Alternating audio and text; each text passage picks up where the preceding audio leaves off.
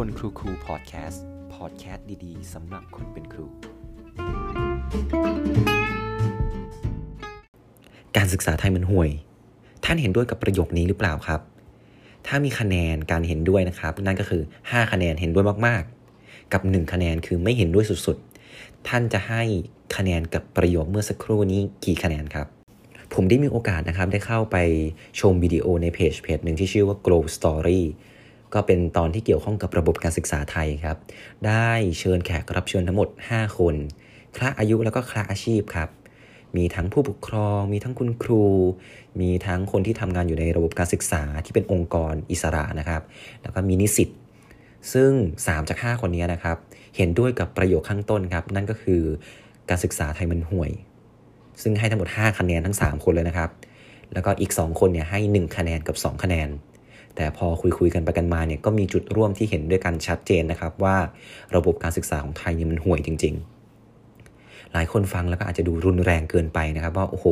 มันห่วยเลยเหรอ คุณครูหลายท่านฟังแล้วก็อาจจะตะคิดตะหวงใจนะครับ ว่าระบบที่ฉันทำงานอยู่มันมันถูกมองว่าห่วยขนาดนั้นเลยเหรอ แต่เอาจริง ๆ แล้วถ้าเราไม่ใช้คำว่าห่วยเนี่ยก็อาจจะพูดได้ว่าระบบการศึกษาที่เราทำงานอยู่ในปัจจุบันเนี่ยครับมันมีปัญหาเยอะจริง ๆ จนหลาย ๆ คนเนี่ยต้องนิยามคำว่าห่วยให้กับระบบที่เราทำงานอยู่เลยครับ ผมก็เป็นอีกคนหนึ่งนะครับที่บ่นอยู่ทุกวันนะครับ ว่าระบบการศึกษาของประเทศไทยเนี่ยมันแย่ซะเหลือเกิน แล้วมันก็มีปัญหาเยอะมาก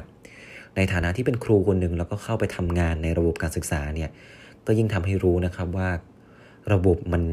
ค่อนข้างที่จะเข้าใกล้คำว่าห่วยที่เขาพูดกันเนี่ยเข้าใกล้เข้าไปทุกวันแล้วนะครับ ถ้าเรายังอยู่แบบนี้เรื่อย ๆ วันนี้ผมได้มีโอกาส อ่านหนังสือเล่มหนึ่งที่สั่งมาเมื่อวานซื้อนะครับ ชื่อหนังสือว่า School a la carte ชื่อภาษาไทยคือการศึกษาภาคยาบังคับ คนเขียนเนี่ยก็ชื่อว่าคุณโคย่านะครับ ของสำนักพิมพ์อบุกหนังสือเล่มนี้ถ้าจะให้ผมนิยามนะครับ มันคือคำพีรวบรวมความห่วยของระบบการศึกษาไทย ที่รวมอยู่ในเล่มเดียว ซึ่งอ่านไปก็เจ็บใจไปนะครับ ว่าโอ้โหที่ที่เราทำงานอยู่เนี่ย คนเขามองกันแบบนี้เหรอ แล้วก็ มันแย่ขนาดนี้เลยเหรอ แต่ข้อดีแล้วก็ประโยชน์ที่ผมได้อ่านหนังสือเล่มนี้นะครับ มันทำให้ผมรู้ว่า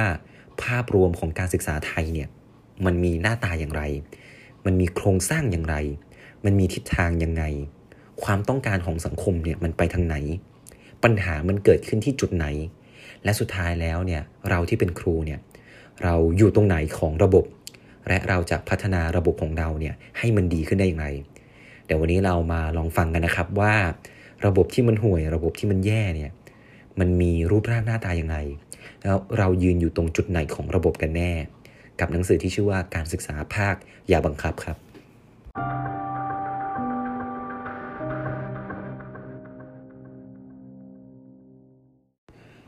ถ้าท่านผู้ฟังลองจินตนาการนะครับว่าถ้าท่านผู้ฟังมีลูกเนี่ยแล้วลูกของท่านผู้ฟังเนี่ยจะต้องเข้าโรงเรียนแล้วก็เข้าระบบ การศึกษาของประเทศไทยเนี่ยจะต้องผ่านการทดสอบหรือการสอบข้อสอบเนี่ยทั้งหมดกี่ครั้ง ผมจะให้เวลาท่านผู้ฟังลองนึกดูนะครับว่าน่าจะเป็นตัวเลขประมาณเท่าไหร่คำตอบที่หนังสือเล่มนี้ให้กับเรานะครับ นั่นก็คือต้องสอบทั้งหมด 52 ครั้งเป็นอย่างต่ำครับ นี่คือการนับรวมการสอบเข้ามหาวิทยาลัย การสอบเข้าม 4 การสอบเข้าม 1 การสอบเข้าประถมก็มีนะครับ แล้วก็การสอบกลางภาคแล้วก็ปลายภาค นี่ยังไม่รวมการสอบเก็บคะแนนอีกนะครับทำไมถึงสอบเยอะขนาดนั้นครับ ก่อนที่เราจะเข้าใจนะครับว่าทำไมระบบการศึกษาไทยเนี่ยต้องมีการทดสอบเยอะขนาดนี้ เราต้องมาเข้าใจถึงภาพรวม หรือทิศทางของระบบการศึกษาไทยก่อนครับว่ามันมีรูปร่างหน้าตาอย่างไรให้ท่านผู้ฟังลองหลับตานะครับ แล้วก็นึกถึงโรงงานโรงงานหนึ่ง ซึ่งโรงงานนะครับมีสายพานแค่สายพานเดียวนะครับกำลังเลื่อนอยู่ และสายพานนั้นเป็นสายพานในการผลิตรถยนต์ขึ้นมาคันหนึ่งครับ รถยนต์คันนั้นนะครับจะต้องเข้าสู่สายพานเดียวกัน แล้วก็ในสายพานนั้นนะครับ จะต้องมีการตรวจสอบ QC หรือมาตรฐานของรถยนต์เนี่ยทั้งหมด 52 ครั้ง เมื่อไปถึงปลายทางนะครับ ก็จะมีคนมาเลือกซื้อ โดยดูว่าคุณอยู่ในสายพันธุ์นั้นหรือเปล่า แล้วก็ผ่าน QC มาทั้งหมด 52 ครั้งจริงๆไหม และการผ่าน QC ในแต่ละครั้งเนี่ย คุณผ่านด้วยคะแนนเท่าไหร่ นั่นแหละครับคือระบบการศึกษาไทยที่ผู้เขียนได้เปรียบเทียบเอาไว้ และรถยนต์คันนั้นก็คือนักเรียนไทยครับ ผมเคยได้คุยเล่นๆกับเพื่อนนะครับ ที่ทำงานเกี่ยวกับวิศวกรรมนะครับ ผมถามเขาว่าตอนที่ไปสมัครงานเนี่ยอยากเป็นวิศวกรเนี่ยเราใช้ความรู้หรือประสบการณ์อะไรบ้าง ที่เรียนมาตั้งแต่ในโรงเรียนแล้วก็มหาวิทยาลัย ใช้สักกี่เปอร์เซ็นต์คำตอบที่เพื่อนตอบมาก็สะเทือนใจคนเป็นครูนะครับ เพื่อนตอบมาว่าอ๋อใช้แค่ยี่สิบเปอร์เซ็นเองแล้วก็ที่เหลือก็ไปเป็นการเรียนรู้หน้างานทั้งนั้นแหละ ทุกๆ คนก็ทำแบบนี้กันเป็นเรื่องปกติ เรียนมาแล้วก็ทิ้ง เรียนมาแล้วก็ทิ้ง ใช้อยู่แค่นิดเดียวทำไมมันถึงเป็นแบบนี้ครับ เราต้องลองมาย้อนดูระบบการศึกษาของประเทศไทยนะครับ ว่าคนเป็นครูเนี่ยที่เราสอนนักเรียนอยู่ในปัจจุบันนี้เนี่ยนักเรียนเขาจะเอาความรู้ไปใช้ในการทำงานจริงๆเนี่ยกี่เปอร์เซ็นต์กันแน่ ถ้าเราจะพยายามทำความเข้าใจนะครับ ว่าทำไมผลผลิตของการศึกษาไทยเนี่ยมันออกมาในทิศทางแบบนี้ทำไมคนเรียนแล้วก็ทิ้งความรู้ไปหมด แล้วก็เอามาใช้ได้จริงน้อยมาก เราจะต้องทำความเข้าใจเกี่ยวกับภาพรวมของมันก่อนครับ ซึ่งผมจะแบ่งภาพรวมของระบบการศึกษาไทยเนี่ยออกเป็นหลาย ๆ องค์ประกอบดังนี้ครับ องค์ประกอบที่1นะครับนั่นก็เป็นไทม์ไลน์แรกที่เราจะได้พบเลย ก็คือการเรียนในโรงเรียนครับ การเรียนในโรงเรียนเนี่ยมันก็ไม่ค่อยแตกต่างอะไรกับสายพานการผลิตรถยนต์ที่หนังสือเล่มนี้ได้กล่าวไว้หรอกนะครับ เพราะว่ามันคือการเรียนเพื่อทดสอบ แล้วก็เรียนแล้วก็เพื่อทดสอบ เหมือนกับการที่เราอยู่บนสายพาน แล้วก็ถูกการตรวจสอบ QC เปรียบเสมือนกับเราเป็นรถยนต์คันหนึ่ง ว่าเราเนี่ยจะผ่านมาตรฐานหรือเปล่า แล้วก็พร้อมที่จะไปเรียนเรื่องต่อไปจริง ๆ หรือเปล่า การตรวจสอบ QC ภายในโรงเรียนเนี่ยค่อนข้างเยอะมากครับ นับไม่ถ้วน ไม่ว่าจะเป็นการสอบย่อยเก็บคะแนน การสอบกลางภาค การสอบปลายภาค ซึ่งการถูกตรวจสอบแบบนี้ไปเรื่อยๆครับ มันจะเป็นการการันตีว่าสินค้าหรือว่านักเรียนที่อยู่บนสายพานเนี่ยมันได้มาตรฐานเพียงพอหรือยัง แล้วก็ทดสอบต่อไปจนจบม .6 ครับ สุดท้ายแล้วม .6 ก็ต้องถูกทดสอบด้วยระบบที่เรียกว่าการ admission หรือในปัจจุบันก็คือการสอบเข้าระบบ TCAS เพื่อยืนยันอีกครั้งครับว่าคุณเนี่ยมีมาตรฐานเพียงพอหรือยังที่คุณจะเข้าไปสู่ระบบของมหาวิทยาลัย ในองค์ประกอบที่2นะครับนั่นก็คือระบบของมหาวิทยาลัยครับ นี่ก็เป็นระบบที่ไม่ค่อยแตกต่างกับระบบภายในโรงเรียนสักเท่าไหร่นะครับ เพราะก็จะมีการตรวจสอบอย่างต่อเนื่องเช่นกันใน 4-5 ปีที่เราเรียนมา ไม่ว่าจะเป็นการสอบมิดเทอมสอบไฟนอลสุดท้ายแล้วการสอบตรงนี้นะครับ มันจะเป็นการยืนยันแล้วก็การันตีตัวเราเองว่า เรามีคุณภาพมากขนาดไหน เพื่อเอากระดาษหนึ่งแผ่นครับ ที่เขียนว่าคุณผ่านการตรวจสอบอะไรมาแล้วบ้าง แล้วคุณมีคะแนนเท่าไหร่และมันเป็นสิ่งยืนยันคุณภาพของคุณนะครับ เหมือนกับคุณภาพของเครื่องจักรแล้วก็รถยนต์ ว่าคุณมีประสิทธิภาพมากขนาดไหน คุณจะต้องเอาใบนี้นะครับ ไปยื่นกับสถานที่ที่คุณจะสมัครงาน เพื่อให้เขาดูว่าคุณผ่านการตรวจสอบมาแล้วอย่างโชคชน แล้วคุณก็ผ่านมันมาได้ และระบบอุตสาหกรรม แล้วก็ภาคธุรกิจนะครับ ก็อาจจะเล็งเห็นประโยชน์จากตรงนี้นะครับว่า เอ้ย การที่เราดูว่านักเรียนคนคนหนึ่งเนี่ย ผ่านการตรวจสอบอะไรมาแล้วบ้างเนี่ย มันก็ง่ายนี่เหมือนกันครับ คุณก็ไม่ต้องมานั่งสัมภาษณ์หรือไม่นั่งมาตรวจสอบ ไม่ต้องมาทดสอบอะไรยากมากมายครับ คุณแค่ดูว่าการผ่านการทดสอบครั้งที่เราแล้วมาเนี่ย บุคลากรคนนี้ทำได้ดีขนาดไหน ถ้าทำได้ดีมากก็น่าจะเป็นหนึ่งสิ่งที่การันตีได้ว่า คนคนนั้นอาจจะมีคุณภาพสำหรับองค์กรเรา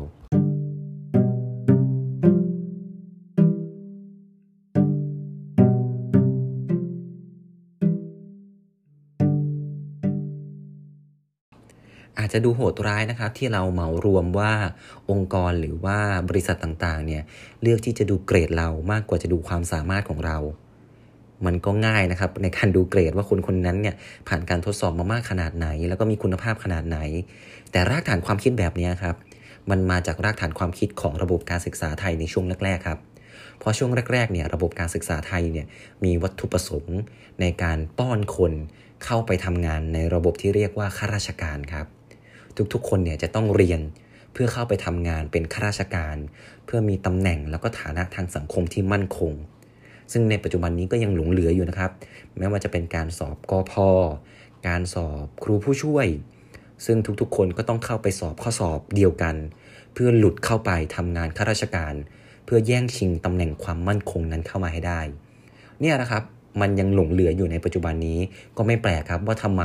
การดูเกรด การทดสอบ QC ด้วยข้อสอบ มันยังคงหลงเหลือมาในปัจจุบันนี้ครับ เราลองมาดูการเอาตัวรอดกันไหมครับ ว่านักเรียนแต่ละคนแล้วก็ผู้ปกครองในแต่ละบ้านเนี่ยเขามีวิธีการเอาตัวรอดในระบบแบบนี้อย่างไร ถ้าเราจะต้องสู้กับระบบแบบนี้นะครับ ถ้าเลือกที่จะมาลงสนามแบบนี้แล้ว เราจะเอาตัวรอดอย่างไรดีวิธีแรกก็ง่าย ๆ ครับ เมื่อเรารู้ว่าเกรดเป็นตัวบ่งบอกว่าลูกฉันเนี่ยจะมีคุณภาพมากขนาดไหน ฉันก็ส่งลูกไปเรียนที่กวดวิชานั่นเองครับ ซึ่งเรียนที่กวดวิชานะครับ ก็ต้องยอมรับนะครับว่าคนที่กวดวิชาเนี่ยก็ต้องมีคุณภาพ แล้วก็มีความสามารถไม่น้อยเลยนะครับ ที่จะทำให้คนคนหนึ่งเนี่ยต่อสู้กับระบบการศึกษา แล้วก็ต่อสู้กับข้อสอบได้อย่างดี แล้วก็ช่วงชิงเลขสี่เข้ามาในสมุดพกให้ได้ นี่ก็เป็นการเอาตัวรอดอันที่1นนะครับที่ผู้ปกครองมักจะเลือกใช้กัน การเอาตัวรอดอันที่2นะครับก็สำหรับคนที่อาจจะมีทุนเยอะหน่อย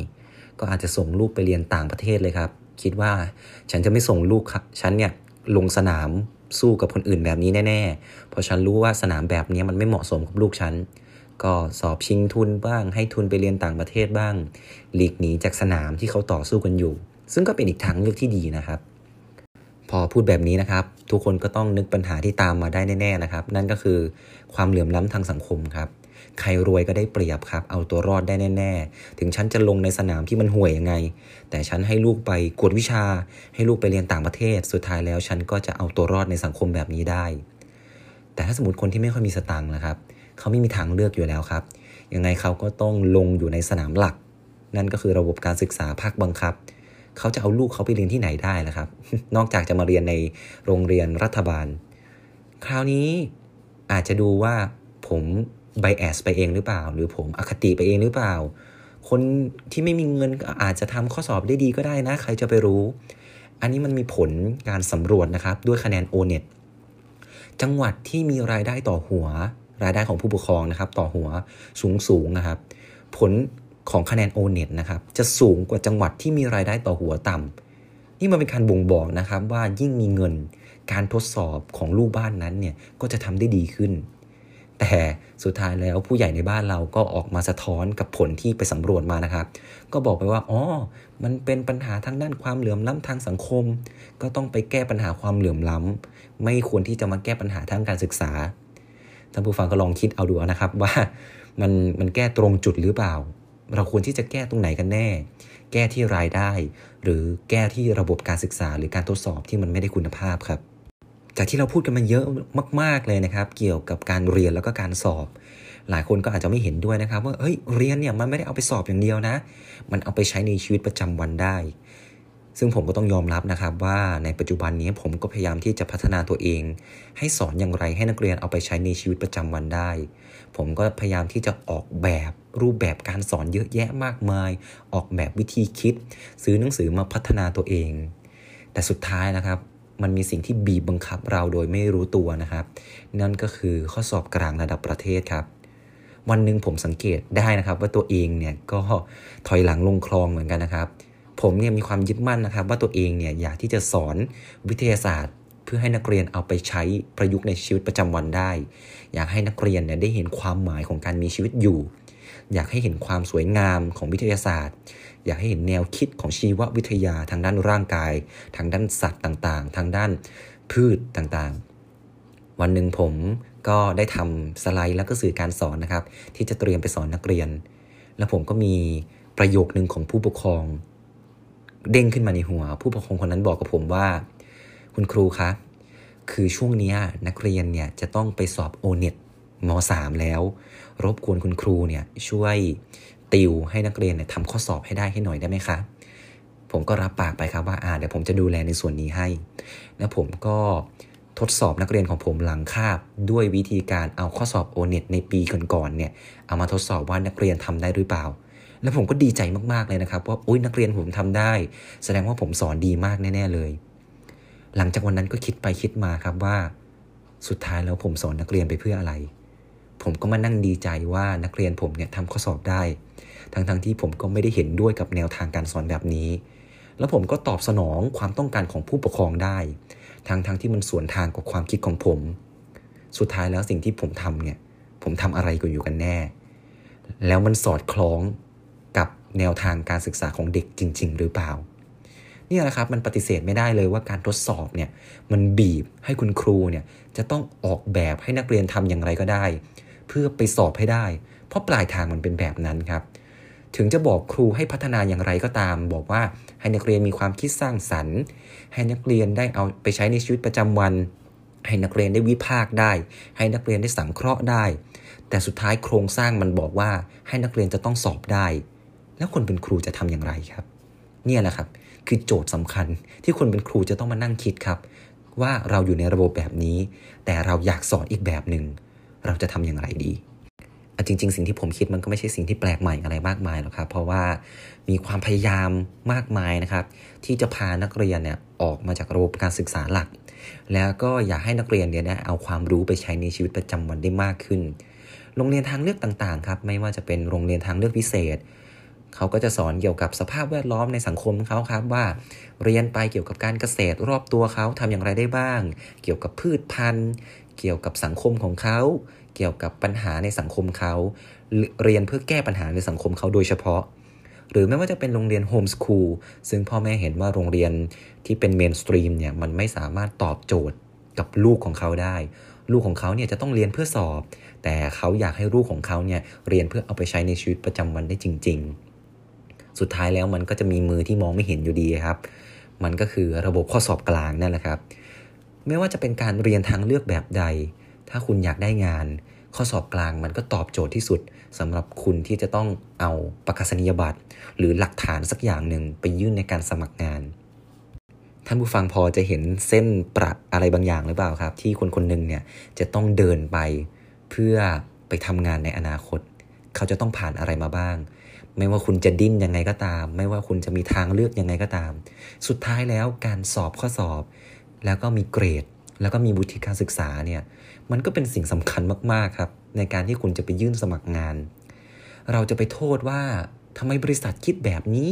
ทำไมคุณดูเกรดเราแบบเดียวมันก็ไม่ได้ครับ เพราะว่าเราเชฟหรือว่าปรับปรุงรูปร่าง ระบบการศึกษาเนี่ยป้อนบุคลากรแบบนี้ไปเอง เขาก็ไม่ผิดครับที่เขาจะมองแบบนี้ แล้วก็จะตัดสินเราเราแบบนี้ ซึ่งผมก็จะละเว้นสำหรับบางทางเลือกหรือบางบริษัทนะครับ ที่มองบุคคลจากความสามารถจริง ๆ เรากำลังมองในภาพรวมหรือว่าส่วนใหญ่ ไม่ว่าคุณจะดิ้นยังไงไปเรียนโรงเรียนทางเลือกไปเรียนโฮมสคูลหรือว่าจะกวดวิชายังไงก็ตาม สุดท้ายแล้วมันก็จะลู่เข้ามาในสิ่งที่เรียกว่าวุฒิการศึกษาเนี่ยนะครับมันคือปัญหาที่เราเกิดขึ้นในปัจจุบันนี้ ไม่ว่าคุณครูจะดิ้นวิธีการสอนอย่างไรก็ตาม คุณครูก็ต้องมานั่งกังวลอีกว่าเด็กของฉันเนี่ยจะสอบข้อสอบกลางได้หรือเปล่า เพราะฉะนั้นไม่ว่าคุณจะไปกระตุ้นให้คุณครูทำแบบใดครับ มันก็ไม่เกิดผลครับ ในเมื่อโครงสร้างมันยังมีรูปร่างแบบนี้อยู่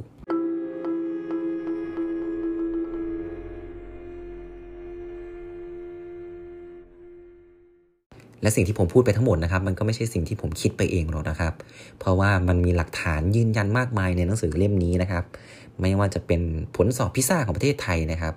ซึ่งได้อันดับ 54 จาก 72 อันดับในปี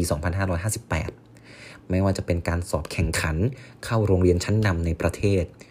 สูงสุดเคยมีสถิติทำไว้นะครับ นั่นก็คือ 88 ต่อ 1 คือมีคนไปสอบ 88 คนเนี่ย จะมีคนเข้าได้แค่คนหนึ่ง ซึ่งลูกคุณจะเป็นหนึ่งคนนั้นหรือเปล่า เราก็ไม่ทราบได้นะครับ นี่มันเป็นการยืนยันครับว่าคนพยายามที่จะพาตัวเองเข้าไปสู่จุด หรือว่าท็อปของพีระมิดซึ่งจะพาตัวเองเข้าไปสู่ความสะดวกสบายแล้วก็ความง่าย ต่อการที่จะพาตัวเองเข้าไปสู่มหาลัยชั้นนำแล้วก็เป็นการการันตีนะครับว่าลูกตัวเองเนี่ยจะได้ประกาศนียบัตรของมหาลัยชั้นนำซึ่งเป็นเครื่องยืนยันชั้นดีว่า เราเป็นคนที่มีคุณภาพพร้อมที่จะทำงานแล้ว ตกลงแล้วการศึกษาคืออะไรครับ จากที่ได้ฟังมาทั้งหมดเนี่ย มันแทบจะไม่ใช่การศึกษาในชีวิตจริง ๆ เลยนะครับ ในหนังสือเล่มนี้เคยพูดไว้ว่าเราเคยเข้าไปในโรงเรียน แล้วเราว้าวหรือว่าประทับใจกับสิ่งที่เราเรียนรู้ในห้องเรียนเนี่ยล่าสุดเมื่อไหร่ ในวิชาอะไร เราเคยว้าวไหมกับการที่เราเนี่ยได้รู้ว่าเซลล์พืชหน้าตาเป็นอย่างไร เราเคยว้าวไหมกับประวัติศาสตร์ไทยว่าเราเคยเป็นแบบไหนมาก่อน เราเคยว้าวไหมว่าการพูดภาษาอังกฤษแบบไหน ที่จะทำให้คนฟังเข้าใจมากที่สุด เราเคยว้าวมากที่สุดคืออะไรกันแน่ นอกจากการว้าวว่าเราได้คะแนนสอบมากที่สุดในชั้นเรียน เนี่ยนะครับมันคือการบ่งบอกว่า การศึกษามันเป็นการที่ทำให้คนประทับใจกับคะแนน มากกว่าการประทับใจในสิ่งที่เรียนรู้ในปัจจุบัน เขาได้เปรียบเทียบเอาไว้นะครับ ว่าตอนที่เรายังไม่เข้าโรงเรียนเนี่ยเราตื่นเต้นกับการเรียนรู้ในแต่ละสิ่งในทุกๆวัน